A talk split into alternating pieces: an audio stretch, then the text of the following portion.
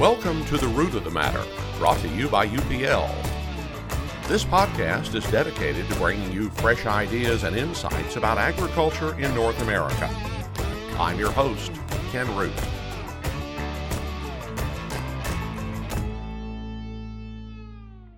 The news is filled with headlines and dramatic photos of wildfires in the western United States. The sidebar story is about increasing evidence of climate change around the world brought on by human actions. All of this points to a hotter future while we're still alive. From an agricultural perspective, how bad is this drought on crop and livestock producers? From a scientific perspective, what caused this drought? And the most troubling, should we expect hotter than normal weather or more erratic weather in our future? Joining me to talk about this subject is Don Day, president of Day Weather, an agriculture weather forecasting company heard primarily on radio stations across the Intermountain West. Don Day, welcome to Root of the Matter. Thanks for having me, Ken. What is your location? I understand you're up in the Pacific Northwest, or at least the mountainous Northwest, and what region do you report on each day?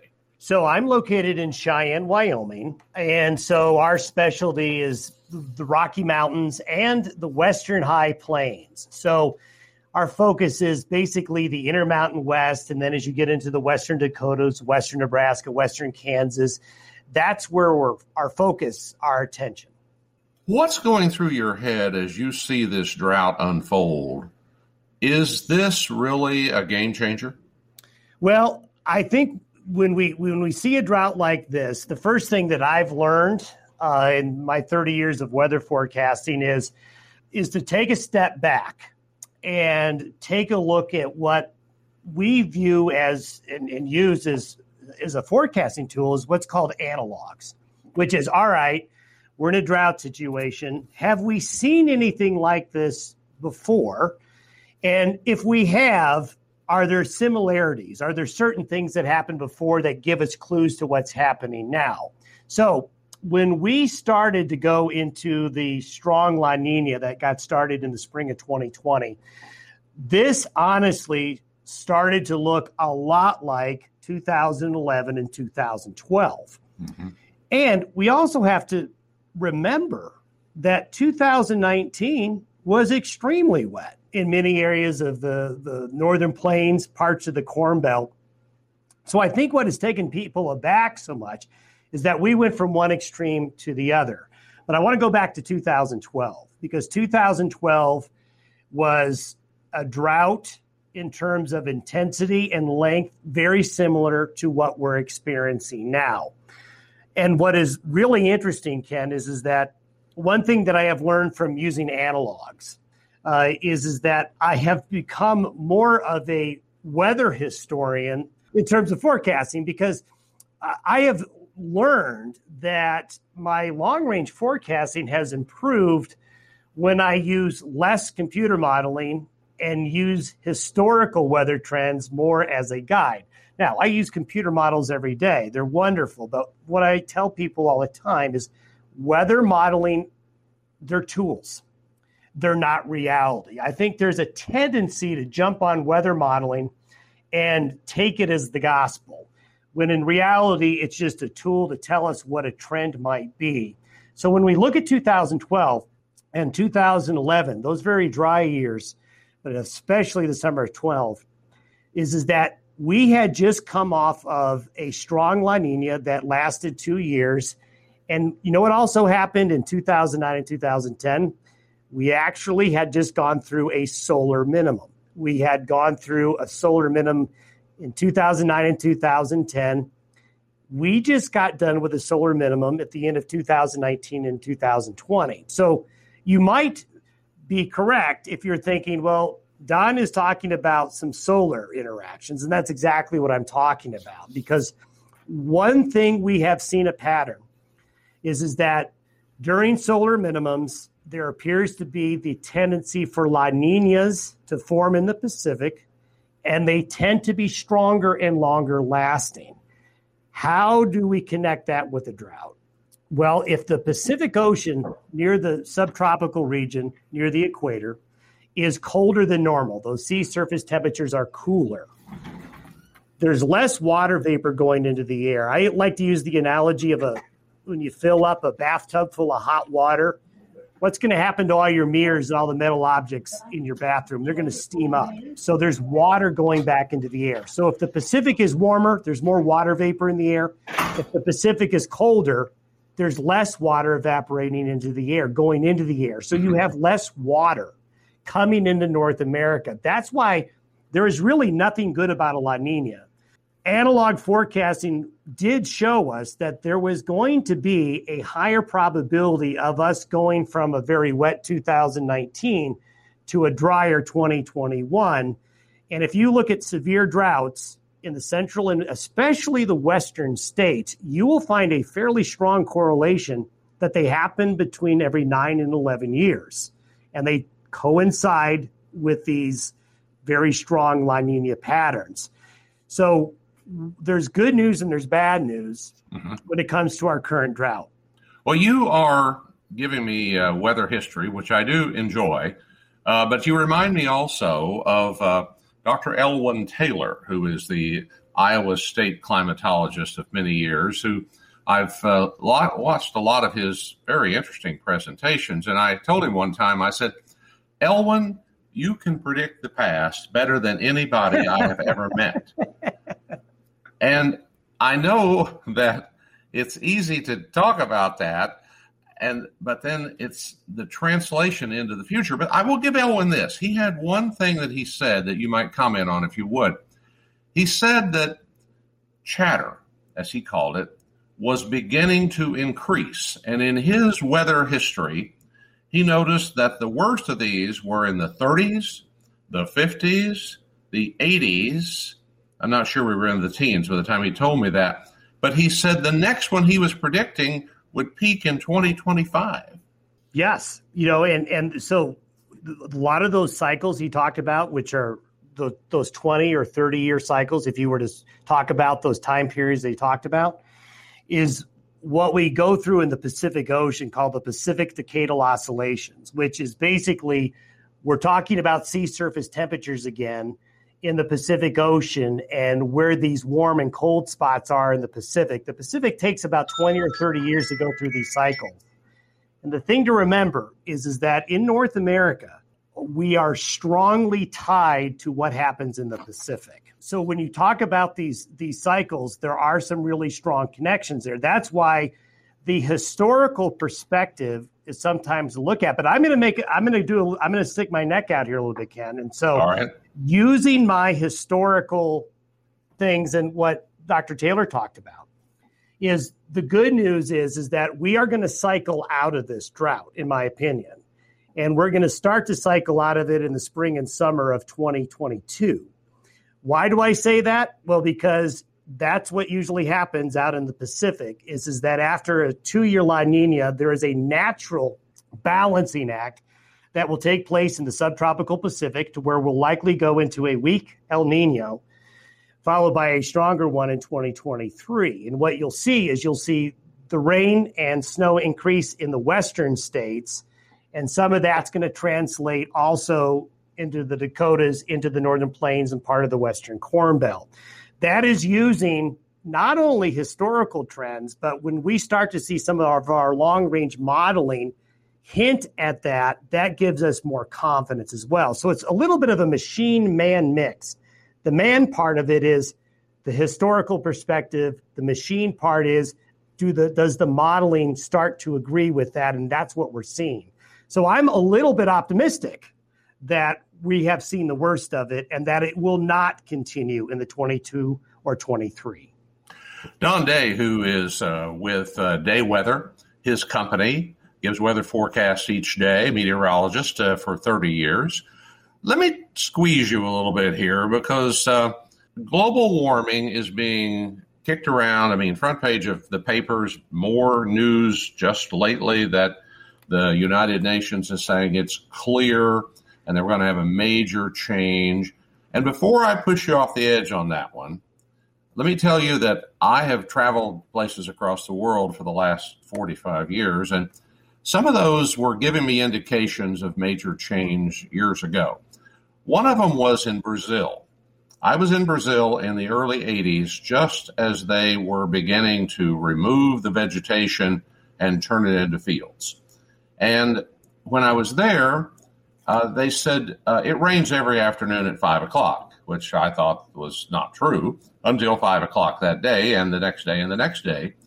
And it rained exactly within a few minutes of that time every day. I went back again after they had brought more cropland into production than the total in the United States uh, in the early 2000s. And I said, What about the rains? And they say, Well, it still rains pretty close to five o'clock, but it rains harder. Is there a parallel in what they said and what the complaint is today that as the climate warms up, the rains are more intense and the storms are more intense? Well, yeah. Well, you've just opened a really big can of worms because um, this this is a very difficult topic for me to wade through because there is a lot of things about the current climate change debate, global warming things that I certainly agree with, and there's a lot of things that I do not.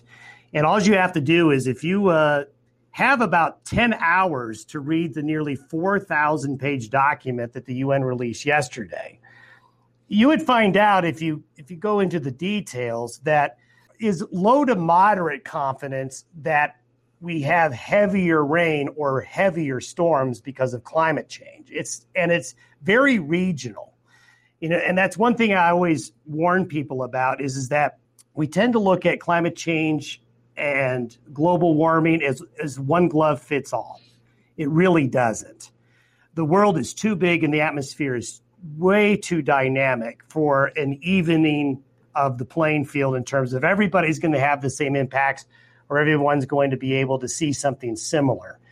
Regional impacts, you know, you, you talked about, uh, you had mentioned that they had just cleared the land. Okay. So there's probably stronger evidence that land use changes, clearing a forest, uh, irrigating fields may have bigger impacts locally on the weather and the climate as compared to larger scale things. So uh, this is a real hornet's nest, quite honestly, in, in, terms of digging down into the details. And actually, you know, the global temperature anomaly, if you were to look at satellite data since 1979, the last year we've actually seen global temperature anomalies go below zero, meaning they've actually in January, February, and March were either at the 30 year average or slightly below. So has the earth gotten warmer in the last 30 years? Absolutely. But it's also going through fluctuations. It's not a linear trend of temperatures constantly rising. That's the fear. But one thing that, that people need to be careful about in, in when they read the news, and especially when they hear end of the world scenarios, is, is that if you really are concerned, read the report because what ends up getting reported on and what's in the report are sometimes two different things. Well, I am fearful that one of these evenings I'm going to look out west and there's a little sign on the horizon that says the end. but the reality of the day, and I'm sure a number of our growers are here listening to you, and, and I'm sure enjoying weather theory because we all love to talk about the weather, uh, are very concerned about the moment. I'm wondering about these fires. I mean, you don't get these fires if you didn't get some rain at some time to grow that vegetation that then dries up and then sets the fires, at least in the grassy areas. But are these fires themselves deadly to agriculture uh, more than the obvious? Well, you bring up an excellent point. We talked about 2019 as being very wet. You know where it was very wet in 2019? California. So mm-hmm. all of that growth dried out, and that's one that's one reason why the wildfires in Northern California, the Pacific Northwest are so bad, was because of actually heavier precipitation. You know, in terms of your your question about in terms of agriculture, the the impacts of the fire activity on the the real weather, like what we're experiencing now, seeing the smoke and seeing the haze, there is going to be some impacts with with temperature But the atmosphere is extremely efficient at cleaning itself out, whether it's forest fire smoke, volcanic ash, or whether it's pollutants that we're putting into the atmosphere. So, um, if you were to look at the current fire situation, the number of fires and the acres burned, even though you're hearing about fires on the news constantly, we still haven't reached the acreage burn that we had in, guess what, 2012. So that was the last year where we had fires big like this. And again, I'm going to draw that connection to if the Pacific is cold, North America gets droughty.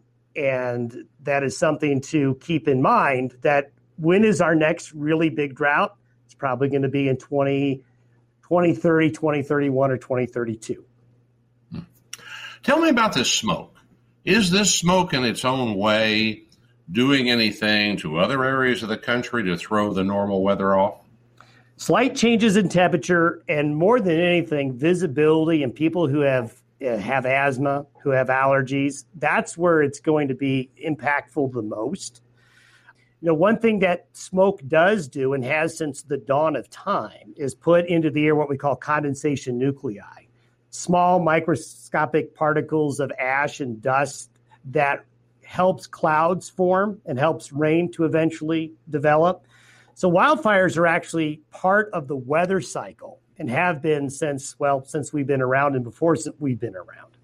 Do you feel like uh, this agricultural drought here is one of the most severe in your part of the world? Uh, I, I, know you don't live in a vacuum there, and surely in Cheyenne, Wyoming, you've got people in agriculture, especially ranchers, who are greatly concerned about keeping their cattle herd so, are they being hit hard in your view? Yes, absolutely, and it was something that we saw really this this past summer uh, in 2020 was extremely hard um, in in the in the Rockies, and the Western High Plains, and the Northern Plains. It was certainly the worst drought, uh, worst summer since the summer of 2012. Now, there are actually areas of the West that have shown improvement. In fact, there has been remarkable improvement. We're still in drought conditions, but there has been areas of Arizona, New Mexico, parts of Utah, and parts of Colorado that saw two to three hundred percent of normal rainfall during the month of July. So there are pockets of improvement, but I like to call them islands of improvement in a sea of dryness. And that is something that uh, we're going to, unfortunately, with this La Nina continuing into the fall and early winter, is going to still be a concern. You know, my Okie past has told me that weather extremes happen often. And this year, my friends there are experiencing a wonderful summer. I mean, they're not just an island; uh, they're they're having great rains that are totally unexpected this time of year in the southern plains. That's exactly right. And, and that's one thing that's been lost. Um, if you were to compare temperatures so far this summer and precipitation in those areas you just mentioned, the southern plains, the Gulf Coast region, you know, it was not until recently that Dallas, Texas even hit 100 degrees. I mean, they went a long time before they got to 100 degrees. If you were to contrast the above average precipitation and the below normal and the above the above normal precipitation and the below normal temperatures in the southern plains on top of the other extreme that happened in the Pacific Northwest with the heat wave and what's going on, it's they actually even each other out. So so what has been equally remarkable about the drought in the West is the cooler, wet conditions that have developed in the Southern Plains. And, and again, I'm going to sound like a broken record for those folks who remember what a record was. You know, when you get a scratch or a big piece of dust on the record, it would just repeat mm-hmm. itself. Again, I'm going to go back to the Pacific and La Nina. One thing and one thing that is very frequent in a strong La Nina are these what we call blocking patterns, where you get stuck where you will get a pattern where one area will have one extreme and the other area will have the opposite. And that's exactly what happened this summer so far in the Pacific Northwest, hot and dry, and then the southern plains, cool and wet. Remember that little snap of cold weather that happened in February down in Texas and the Gulf Coast? Where yes, I do. Okay. That is another example of a La Nina driven blocking pattern to where you concentrate areas of heat and areas of cold in one area that can be rather persistent. So when people talk about weather extremes, you can talk about climate change and global warming all you want to, but it's a mistake to ignore these ocean driven cycles like El Nino and La Nina, because that is a pattern that we have recognized that shows up regardless of greenhouse gases. And that's one thing that does concern me a little bit, especially with our new generation of weather forecasters, is they're so model driven, they tend to not be able to see the forest for the trees. So a lot of these extremes that we're experiencing, if you, if you notice when they happen, they do tend to happen with these Pacific ocean cycles. You know, you're the first voice of moderation in weather that I've talked to in quite a while or I've observed. I watch the Weather Channel and they say, well, this model shows this and this model shows this. And they talk more about the models fighting each other than they talk about what they think the weather is actually going to be. But I wonder if we, as people who have cell phones, smartphones, and can get instant weather of all kinds in front of us, are maybe a little overwhelmed by this and making too many assumptions of our own interpretation and not going back to some midline basis that you might have. Well, that's an excellent point, Ken, because I tell people a lot of what I do every day is a little bit of psychology because how you present the weather information is is just as important as you know what the high and low is going to be today. Um, and and I do feel that we are bombarded with more weather information than we ever have before. One thing that drives me crazy is I'll say something on the radio about a weather forecast, and I'll have somebody says, "Well, my iPhone says it's mm-hmm. not going to rain today, but you says it's going to rain today."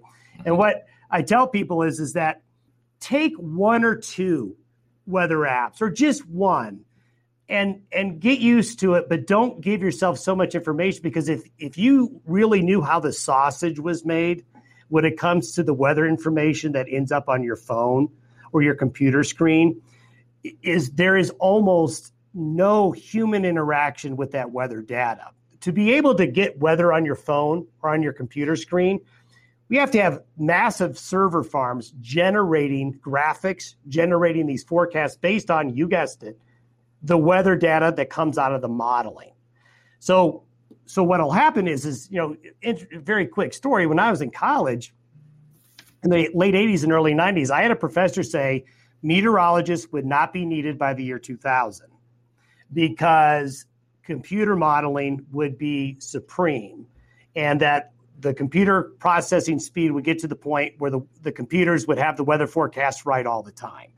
Well, it's 2021 and we you still need that human element. So it's one of those situations where people do need to kind of take a step back and not believe the black and white that's on the screen sometimes and look up. I always tell people, you know what? Look up and observe the weather. Um, but it's hard to get people to look up. You see people walking down the street looking at the weather on their phone and not observing it and learning from it. Well, Don, I had this theory that if they would just shoot one of you who got the weather forecast wrong, uh, that could, you know, uh, tighten your forecast uh, comments up a bit if you wanted to preserve your life. Oh, that's one of my favorite expressions is, you know, don't shoot the messenger uh, in terms of providing bad news when it comes to the weather. But you're right. Maybe if there was a little more pressure on us, you know, it's, it's like in the old days when they would have the, uh, people come in front of the kings and queens making predictions and off with their heads if they were wrong, right? Yeah. Well, I have we have a mutual friend, uh, Mike Smith, who had weather data, and uh, he used to get confronted by people about the weather forecast, and he said, "I'm sorry, I'm in marketing, not production." and I think in this half hour that I thoroughly enjoyed talking with you, the questions I have in some areas remain unanswered because I don't think we can answer them. But you have moderated me back away from the edge of convinced that global warming is going to run things each year in a pattern that we've never seen before. And then the reasons that weather occurs as it does. And one thing you touched on earlier, if you could expand a little bit on that, this solar cycle. I've had people for years talk about the solar cycles, thinking that was a major driver on weather. You said we are, we're at a minimum. We just had a solar minimum that basically reached its bottom in late 19, 2019 and early 2020. We're now headed into the next solar cycle, which is solar cycle 25.